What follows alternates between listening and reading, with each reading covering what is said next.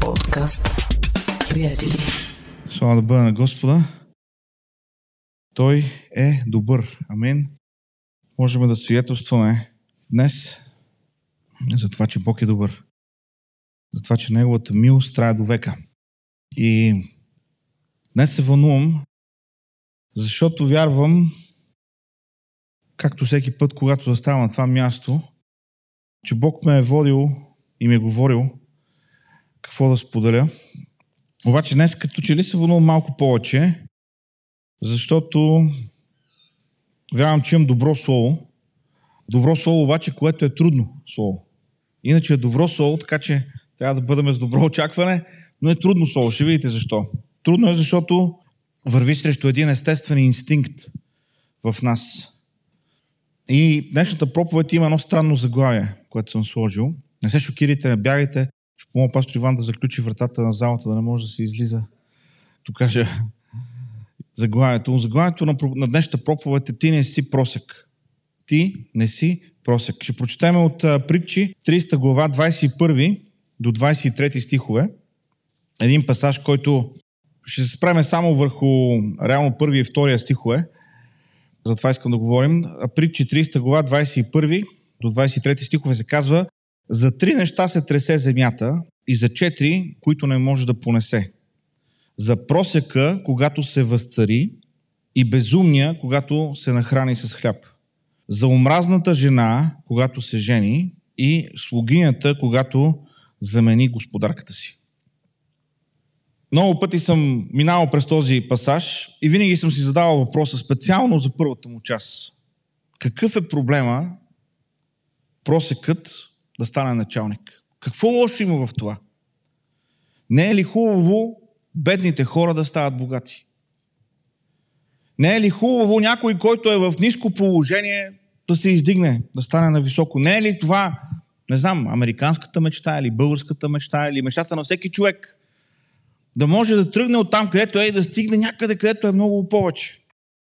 Не е ли добре тези, които нямат благата или богатствата на този свят, да ги имат?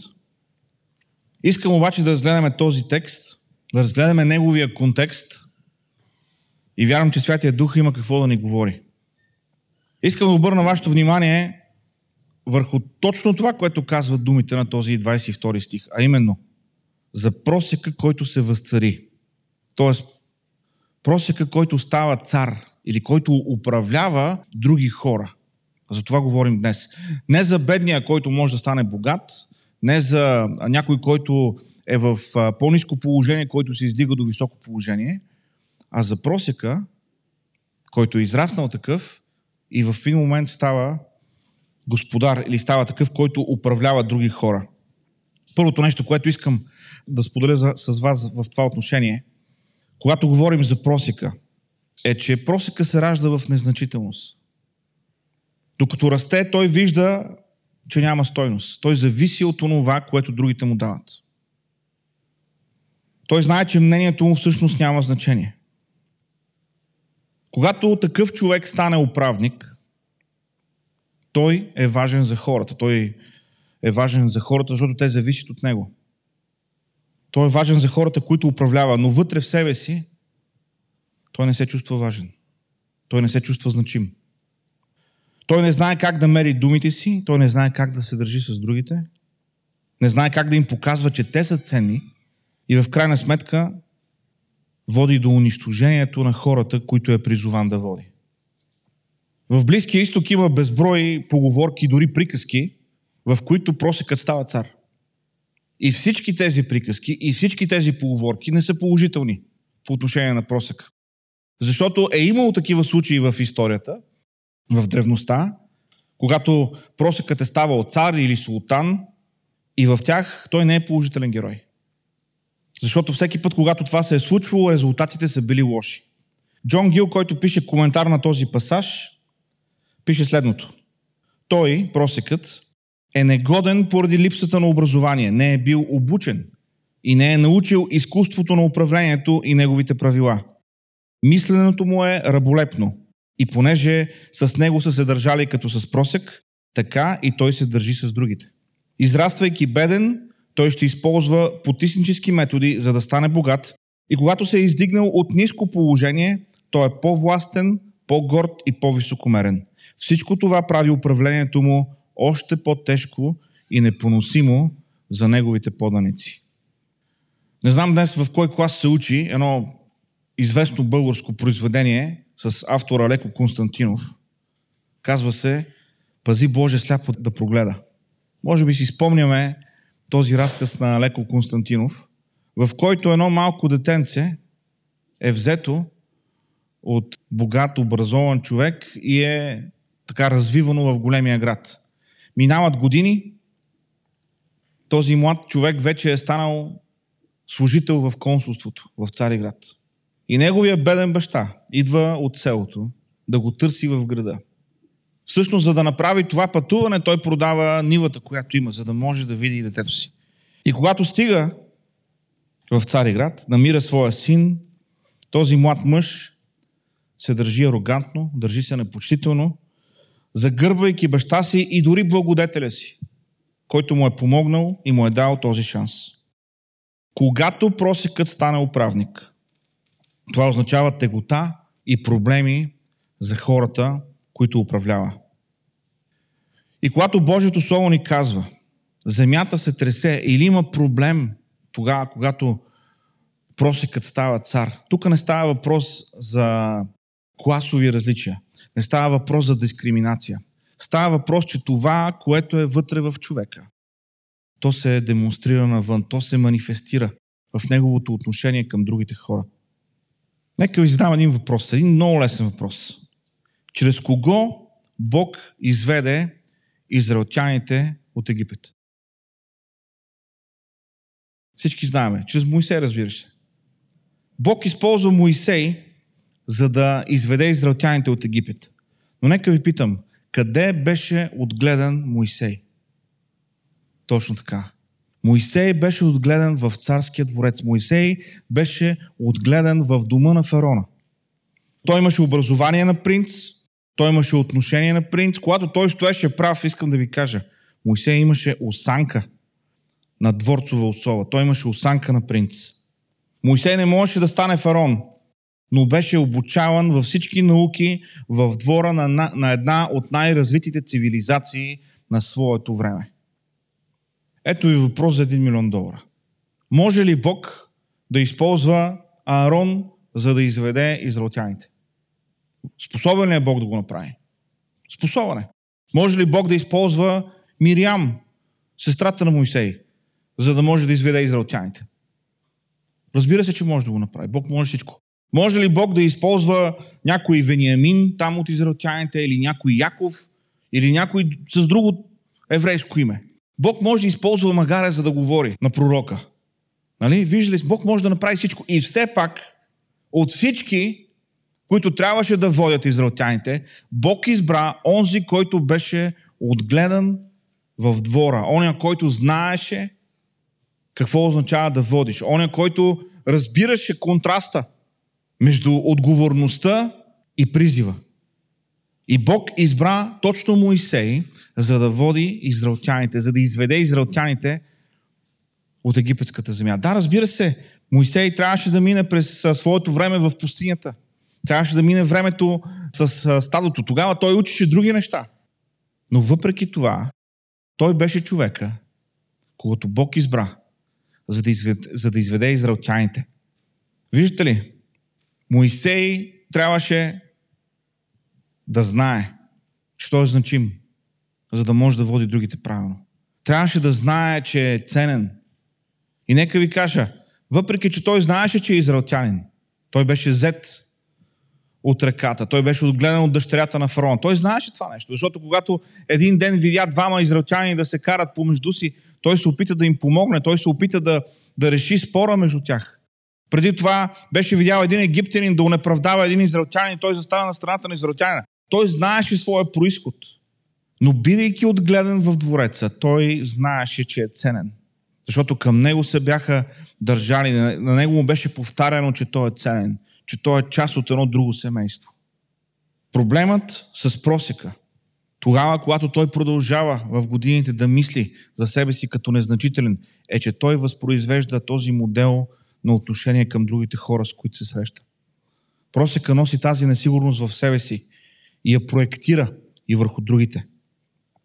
Просека, както казахме, се ражда в незначителност.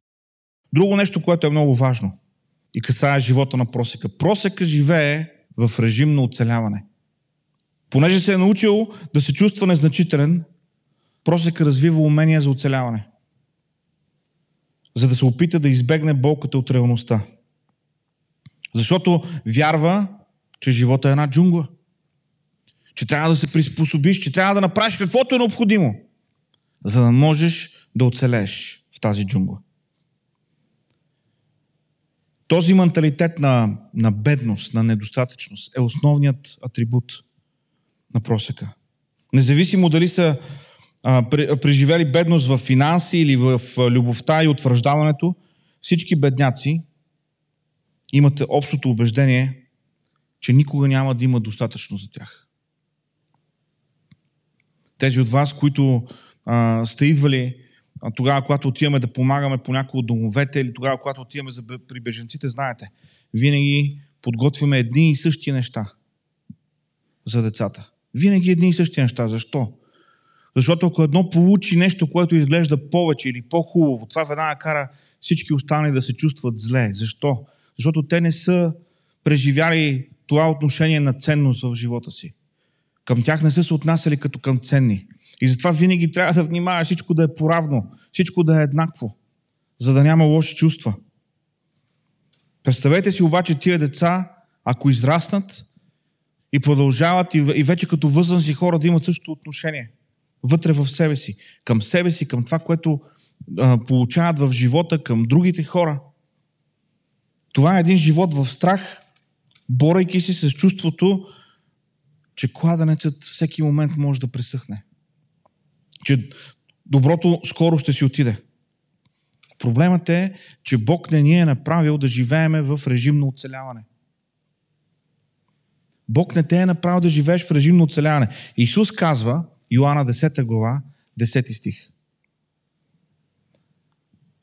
Аз дойдох, за да имате живот и да го имате изобилно. Аз дойдох, за да имате живот и да го имате изобилно. Покрай служението на пастор Иван с България без сираци и въобще с хората, които ни гостуваха през последните години и половина тук. И човек става, как да кажа, по-информиран, по-бдителен за тая тема и някакси такива истории му правят а, по-силно впечатление. И тия дни, когато размишлявах, се сетих за нещо, което един а, мой приятел ми беше казал, тогава, когато осиновили едно от техните деца. Той вече бил а, в тинейджерска възраст, а, минават през различни перипетии, докато дойде момента а, да може да бъде осиновен и да бъде в техния дом. А, минава вече една година, той е част от дома, има си стая, той е като всички останали деца в семейството. Ходи на училище, обичане, обгрижване и всяка вечер, когато вечерят, този тинейджър събира храна в салфетка и я слага в джоба си.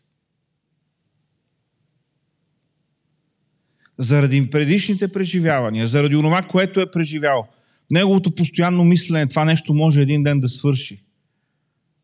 Трябва да имам готовност. Мисленето на те, какво, каква готовност ще ти даде това, което мога да завиш в салфетката?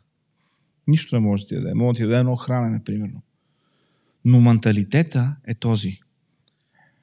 И отнема дълго време, докато Бог освободи това дете от, от този менталитет на недостатъчност, на бедност. Ако виждаме себе си като просеци, ако виждаме себе си като недостойни, ако виждаме себе си като а, а, някакви такива, които едвам, едвам а, така Бог ни е приел, ако ня, някакви такива, които едва ли не Бог е направил компромис, за да може ние да бъдем в Неговото семейство. Ние развиваме в себе си менталитет на бедност. на недостатъчност. И нека ви кажа, так, такова мислене ни кара да се притесняваме, когато другите са благословени. Защото когато другите са благословени, менталитета на бедност казва, а, щом той има, тогава това означава, че за мене няма да има. Щом той е благословен, означава, че автоматично аз, на мене ще ми липсва нещо. Него го благословиха и затова няма да има за мен. Или примерно християнската версия. Това служение е благословено или има средства. Значи за мен няма да има. И тук, може би, един от най-добрите примери е притчата за изгубения син от Лука, 15 глава. Добре знаем тази притча. Онзи млад човек, който иска от баща си неговата част от наследството, отива, похарчва всичко, изпада в възможно най-тежкото състояние, да иска да яде от храната на свинете и да не му дават.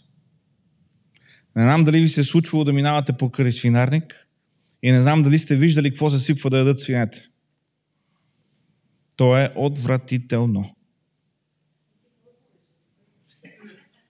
Отвратително. Той човек беше готов да яде това заради състоянието, в което се намираше. И когато се върна, баща му направи празненство. Защо казва? Защото този син беше мъртъв, но възкръсна. Изгубен беше и се намери. Обаче в тази история има и друг син. И за него искам да ви кажа днес. И този друг син не искаше да влезе да празнува. Знаете ли защо? Защото имаше менталитет на просек. И ще ви го покажа. Когато баща му разбра, че този син стои отвънка, той отида и му каза, какво правиш? Защо си тука? Брат ти се е върнал, ти защо си отвън? И какво каза този син? Лука 15 глава, 29 и 30 стихове. Толкова години ти работя. И никога не съм престъпил никоя твоя заповед. Но на мене даже едно яре не си дал. Някога да се повеселя с приятелите си. А щом си дойде този твой син, който изпояда имота ти с будниците, на него си заклал огоеното теле.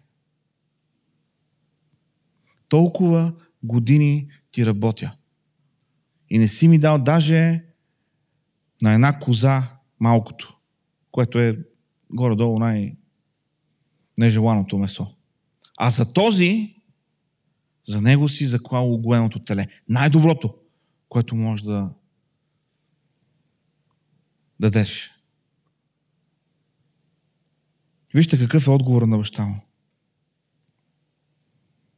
Синко, ти си винаги с мене. Всичко мое е твое. 31 стих. Всичко, което аз имам е твое. Тая ферма е твоя.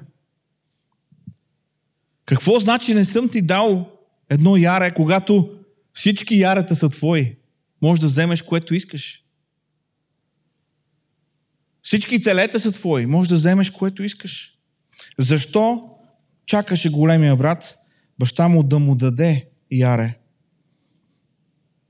Когато цялата ферма, цялото стопанство всъщност бяха негови. Нека ви кажа защо. Защото възприемаше себе си като слуга, а не като син. Синът е във владение. Синът притежава. Слугата е той, който следва заповеди. Цял живот ти работя, винаги си ми изпълнявал всичко, което искаш от мене, а ти не си ми дал еди какво си. Това е слугата. Това е отношението на роба. А той всъщност беше син. Аз вярвам, че днес ние се нуждаем от откровение за нашата идентичност в Бога. Защото, за съжаление, в църквата и днес много често продължаваме да мислим като по-големия брат в тази притча. Аз съм правил това, аз съм правил това. а не съм получил това, което еди кой си е получил. Или еди кой си има толкова много пропуски, а пък че ли е по-благословен от мене. Защо му даваш на него, на мен не ми даваш?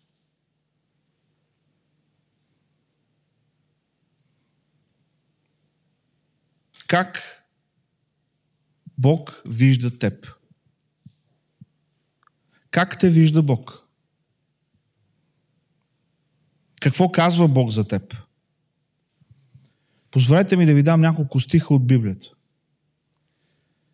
Не аз да ви казвам как Бог вижда на вас. Не аз да ви казвам как вие трябва да гледате на себе си. Нека да видим какво Библията ни казва за това как Бог вижда нас. Йоанна, 15 глава, 14 и 15 стих. Вие сте ми приятели, ако вършите онова, което ви заповядвам. Не ви наричам вече слуги. Защото слугата не знае какво върши господаря му. А вас наричам приятели. Защото ви явявам всичко, което съм чул от своя отец. Йоанна 15 глава 14 и 15 стих. Бог ни нарича не слуги. Исус ни нарича приятели. Исус ни нарича приятели. И колко странно е Исус да ни нарича приятели, а ние да продължаваме да се отнасяме като слуги. Да имаме отношение като наемна работна ръка. А неговото, неговия купнеш, неговото желание е да бъдем приятели. Първо Петрово, 2 глава, 9 стих. Значи в Йоанна видяхме Исус ни нарича приятели. Първо, Йоанна, първо Петрово, 2 глава, 9 стих. Вие обаче, тук има списък, какво сме. Вие обаче сте избран род. Царско свещенство. Свят народ.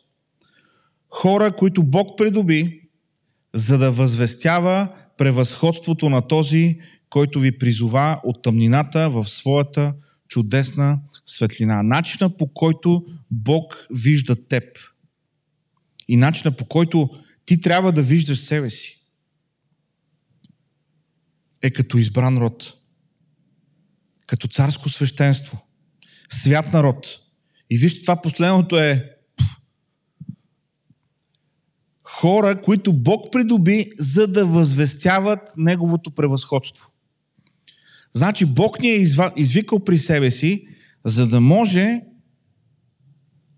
когато другите видят нас, да кажат, а, този Бог е превъзходен Бог. Това е което ни казва. За да възвестява превъзходството на този, който ви призова. Хора, които Бог призова, за да възвестява своето превъзходство. Сега, нека си помислим честно, няма да искам да дигаме ръце. Нека си помислим често. Отношението ни към живота, към а, християнството, към Бога, към другите, възвестяват ли превъзходството на този, който ни е призовал? Първо Йоанна 3 глава 2 стих. Възлюбени, сега сме Божии деца. И още не е станало явно какво ще бъдем, но знаем, че когато стане явно, ще бъдем подобни на Него, защото ще го видим както е. Възлюбени, сега сме Божии деца. Ние сме деца. Ние не сме просеци, ние не сме слуги, ние не сме а, обслужващ персонал, ние сме Божието семейство. Ние сме Божии деца. И ние трябва да мислим за себе си като за Божии деца. И ти от нас, които сме родители, знаем много добре как искаме децата ни да се държат и да гледат на себе си.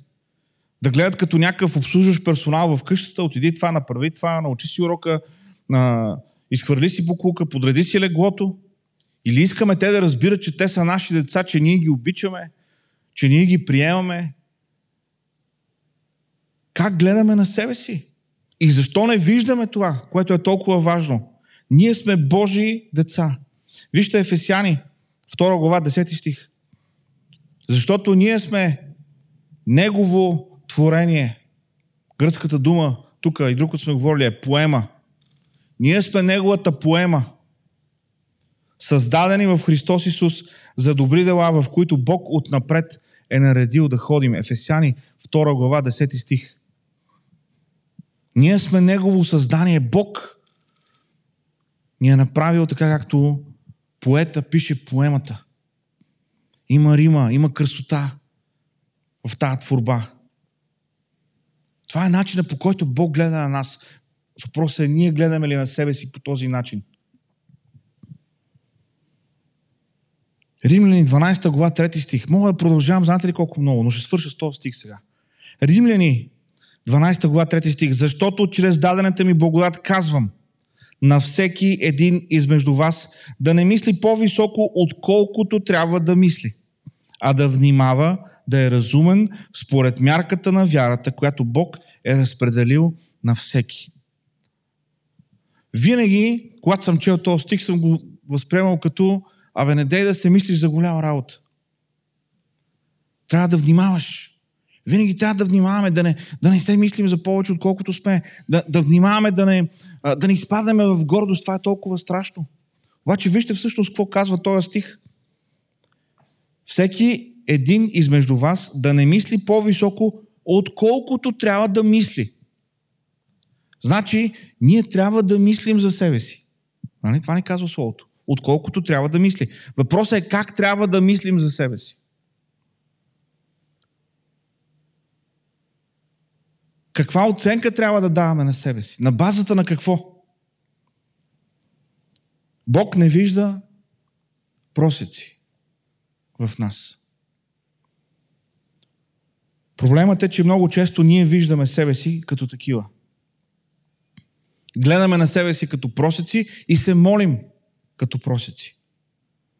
Виждаме себе си като слуги, като роби, а не като синове и дъщери на Бога.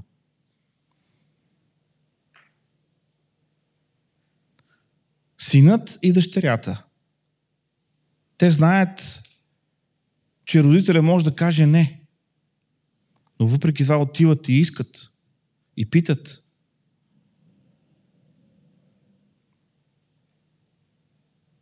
Слугата, роба, отива с страх, с притеснение. Той знае, че не заслужава. Ние сме синове и дъщери на Бога. И трябва да гледаме към Него като към наш баща. Това е което Словото ни казва. Спасени сме по благодат. Приени сме, прияти сме в Божието семейство. И Бог иска чрез нас да известява своето превъзходство. Това е което четеме в Библията. Ние обаче често продължаваме да функционираме в менталитета на просека. Вместо да приемем това, което Бог вече ни е дал. Как виждаш себе си?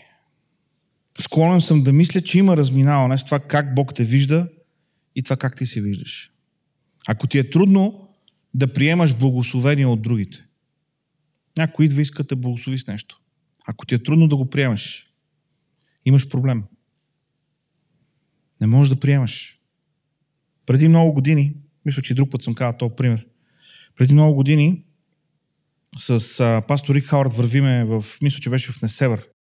И на, на една сергия продават DVD-та. Това беше преди да има Netflix и всичко останало. Имаше дискове, които пускаш да гледаш. И той ми каза, ей, виж, принца на Египет. Искам ти го купа този диск. И аз казвам, а, не, не, не се притеснявай, аз нали, си го дръпна. Викам си, той човека не знае, че ние тук в България имаме замунда. И винаги можеш да намериш това, което ти трябва. Той каза, не, не искам ти го купа, не искам ти го подаря. Казвам, не, не, не, се притесняваш. Ще го изтегва. И подминахме татъка. И вечерта, след служението, което той имаше, говорехме, размишлявахме. Той каза, знаеш, ти имаш проблем с гордостта. И аз казах, а, какво имаш предвид? Той каза, ти не можеш да приемаш. Когато някой иска да те благослови, това е проблем. Ти искаш само да даваш, защото това те кара да се чувстваш добре. Но ти трябва да можеш да приемаш, трябва да можеш да се смириш и да приемаш тогава, когато други искат да благослови. И това нещо много силно ме жегне. Аз се молих и, и осъзнах, че имам проблем в това нещо. Да позволя на другия да ми даде нещо. Нали, означава, че аз признавам нуждата от това нещо или признавам, че този човек може да ми даде нещо. Ако не можеш да приемаш благословение от другите, имаш проблем. Ако всеки път, когато някой каже нещо добро за тебе, се, се чувстваш длъжен да кажеш нещо негативно или по някакъв начин да умоуважиш това, което си направил, имаш проблем. Ей, знаеш, това беше страхотно. О, слава на Бога, брат. Колко пъти съм му казал това нещо? Проповядва ми на мене си в момента, да знаете. Знаеш ли, това много ми хареса. Е, да, да, така е, аз а... и намирам веднага нещо друго да, да, да, да дам контрабаланс, да не се възгордея прекалено много. Сещам се така едно време,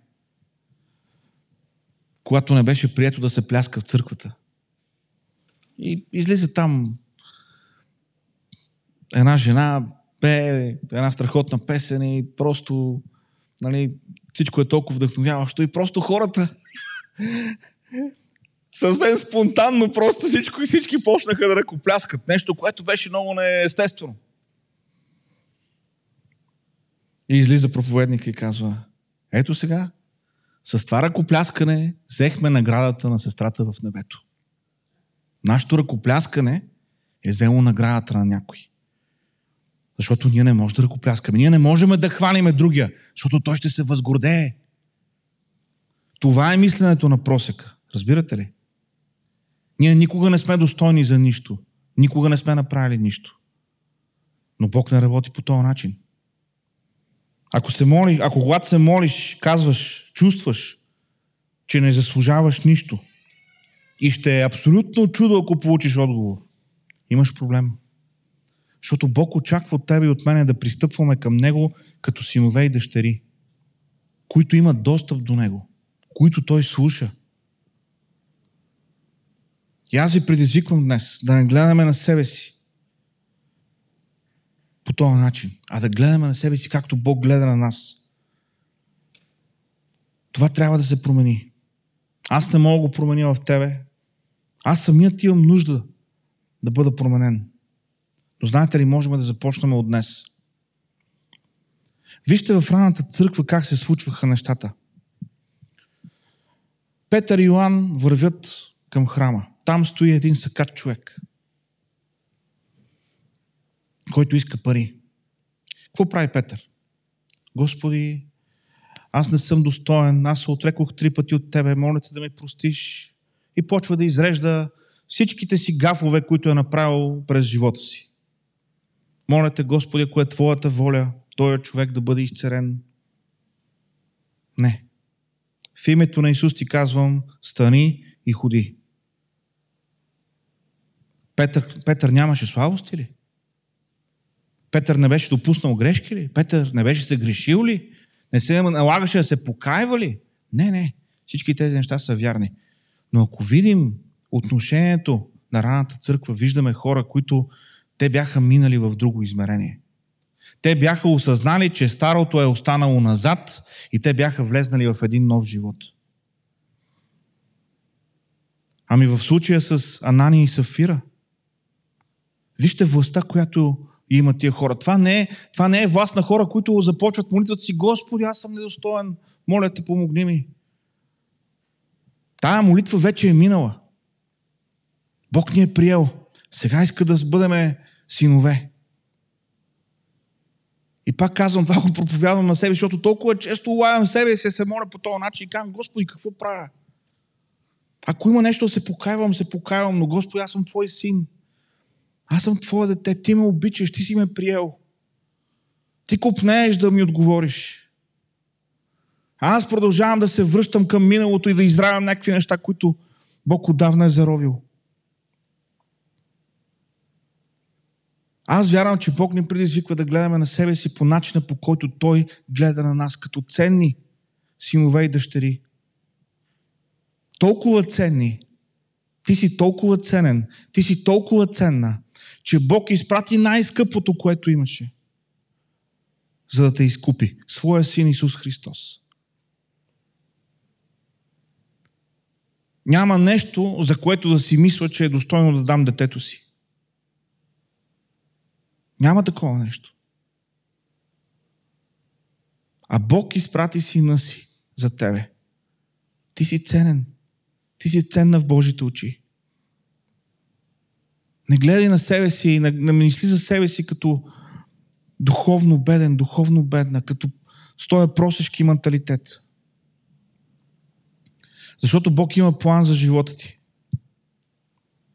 Бог има план за тебе. И ако ти влезеш в този план с менталитета на просека, ако така функционираме в служението, ако така функционираме на местата, където Бог ни поставя, с такъв менталитет, ще навредиме на много хора. Без да искаме. Не нарочно, но защото това е вътре в нас. И ние ще възпроизвеждаме това, което е вътре в нас. Но нека виждаме себе си като ценни. Нека виждаме стоеността, която Бог влага в нас. Нека виждаме децата си като ценни. И понеже са ценни, някой път се налага да ги дисциплинираме, но те продължават да са ценни. Ние продължаваме да ги обичаме продължаваме сме готови да направим всичко за тях. Нека виждаме хората около нас като ценни. Защото те са ценни в Божите очи. Защото Божието сърце е съкрушено за тези, които не го познават.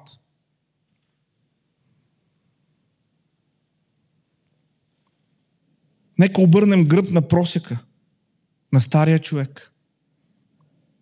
И нека живеем като Божии синове и дъщери в друго измерение, в друга власт, която идва от нашето стояне пред Бога.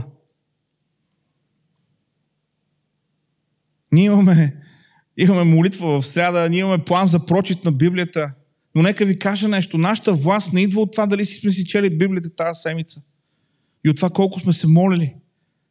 Нашата власт на първо място идва от това, кои сме ние. Ние сме Божии синове и дъщери.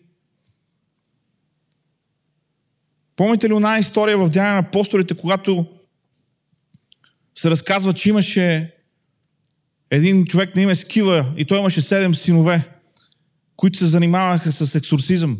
Изгонваха демони от хора, които бяха обладани. Това е било нещо, което не е било рядко срещано в тези времена. Имало хора с такива служения. Само, че тия хора не бяха вярващи в Исус. Те просто бяха чули за Исус и бяха чули, че там има един човек, Павел, който прави неща в името на Исус. И когато бяха дошли в една ситуация, когато имаше определено така мъка, трудност, в която трябваше да изгонят един демон, те казаха в името на Исус, който оня Павел проповядва. Само, че този демон се оказа образован. И каза Исус, знам кой е, и за Павел съм чувал, ама вие кои бяхте? И той човек, един единствен човек, който те се опитваха да освободят, се казва, че, се, че ги обърна и ги наби ги и те избягаха с късани дрехи. Един човек победи седем човека. Определено свръхестествено, освен ако не е бил някакъв бруслия, те са били нали, някакви а, съвсем хилави хора, което няма как да е било в тези времена. Един човек обърна седем на, на, на, на бяг. Защо? Защото те се опитваха да оперират с власт, която не притежаваха. Тогава, когато Павел излизаше и го правеше, тогава, когато Петър излизаше и го правеше, те знаеха кои са. Те знаеха какво Исус е направил за тях. Те знаеха властта, която Бог беше освободил в живота им.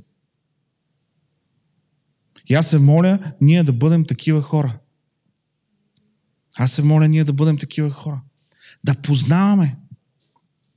Да познаваме. Какво Бог е направил за нас. Да разпознаваме своята идентичност. Че тя идва от Бога. Че ти си ценен за Бога. Че ти си ценна за Бога. И когато има грешка или грях, ние се покайваме. Ние искаме прошка от Бога. И, приятели, ние продължаваме. Когато детето ми направи нещо, което не е правилно, не спира да бъде мое дете. Не си сменя фамилията.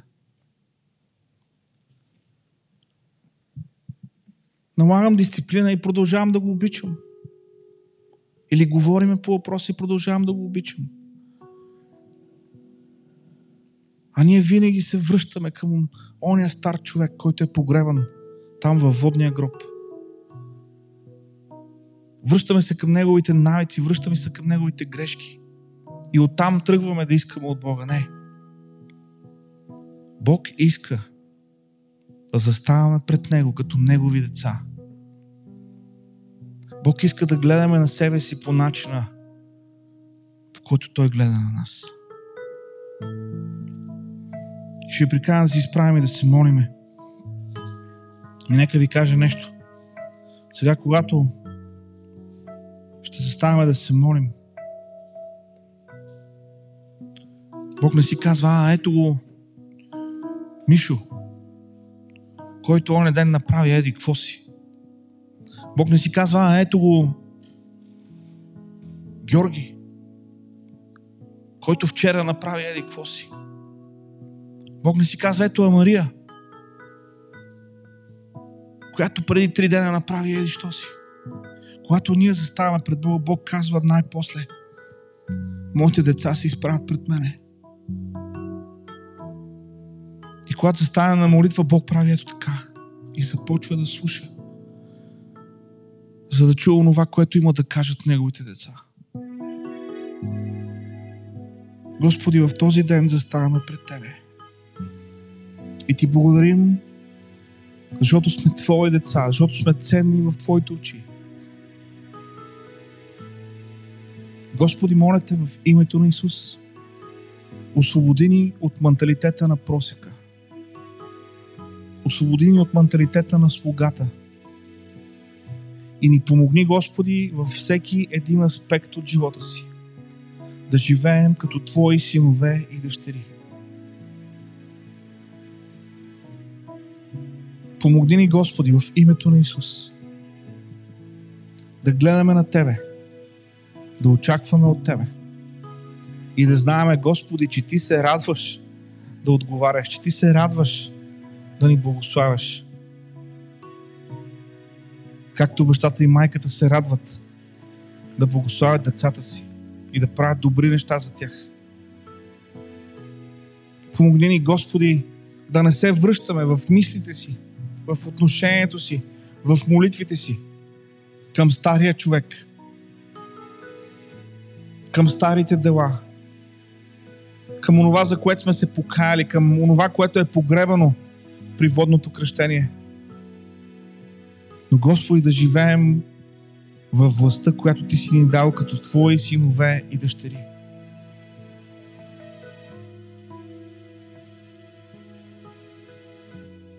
Помогни ни, Господи, да, да преживеем това освобождение вътре в нас. От чувство за вина, от чувство на недостатъчност, от чувство на, достоинство, на недостоинство. Защото, Господи, Ти си ни дал Твоята благодат. Ти си ни приел в Твоето семейство. Защото с духа, който ни е даден, ние казваме Ава, Отче. Ние приемаме това осиновление. Ние приемаме, Господи, че сме част от Твоето семейство. Затова те молим, Господи, работи в нас. Господи, да можем да виждаме себе си като ценни в Твоите очи. Господи, да може да виждаме децата, които си ни дал, като ценни и да им го показваме, Господи. Чрез думите си, чрез отношението си, чрез делата си. Господи, на място, където си ни поставил да работиме или да учиме. Господи, помогни ни да показваме на другите, че те са ценни. Господи, това, което е вътре в нас, да, да прелива, Господи, и да благославя другите.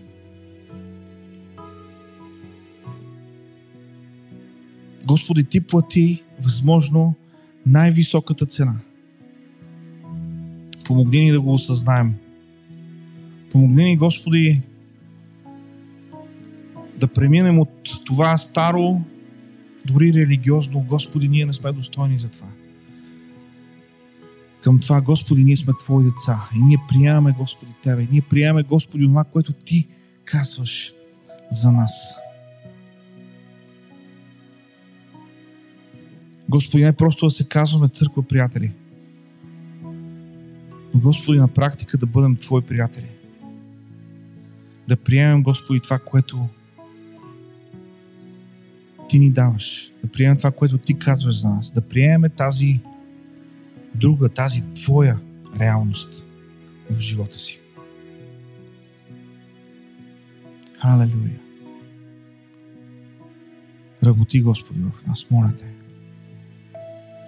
Халелуя!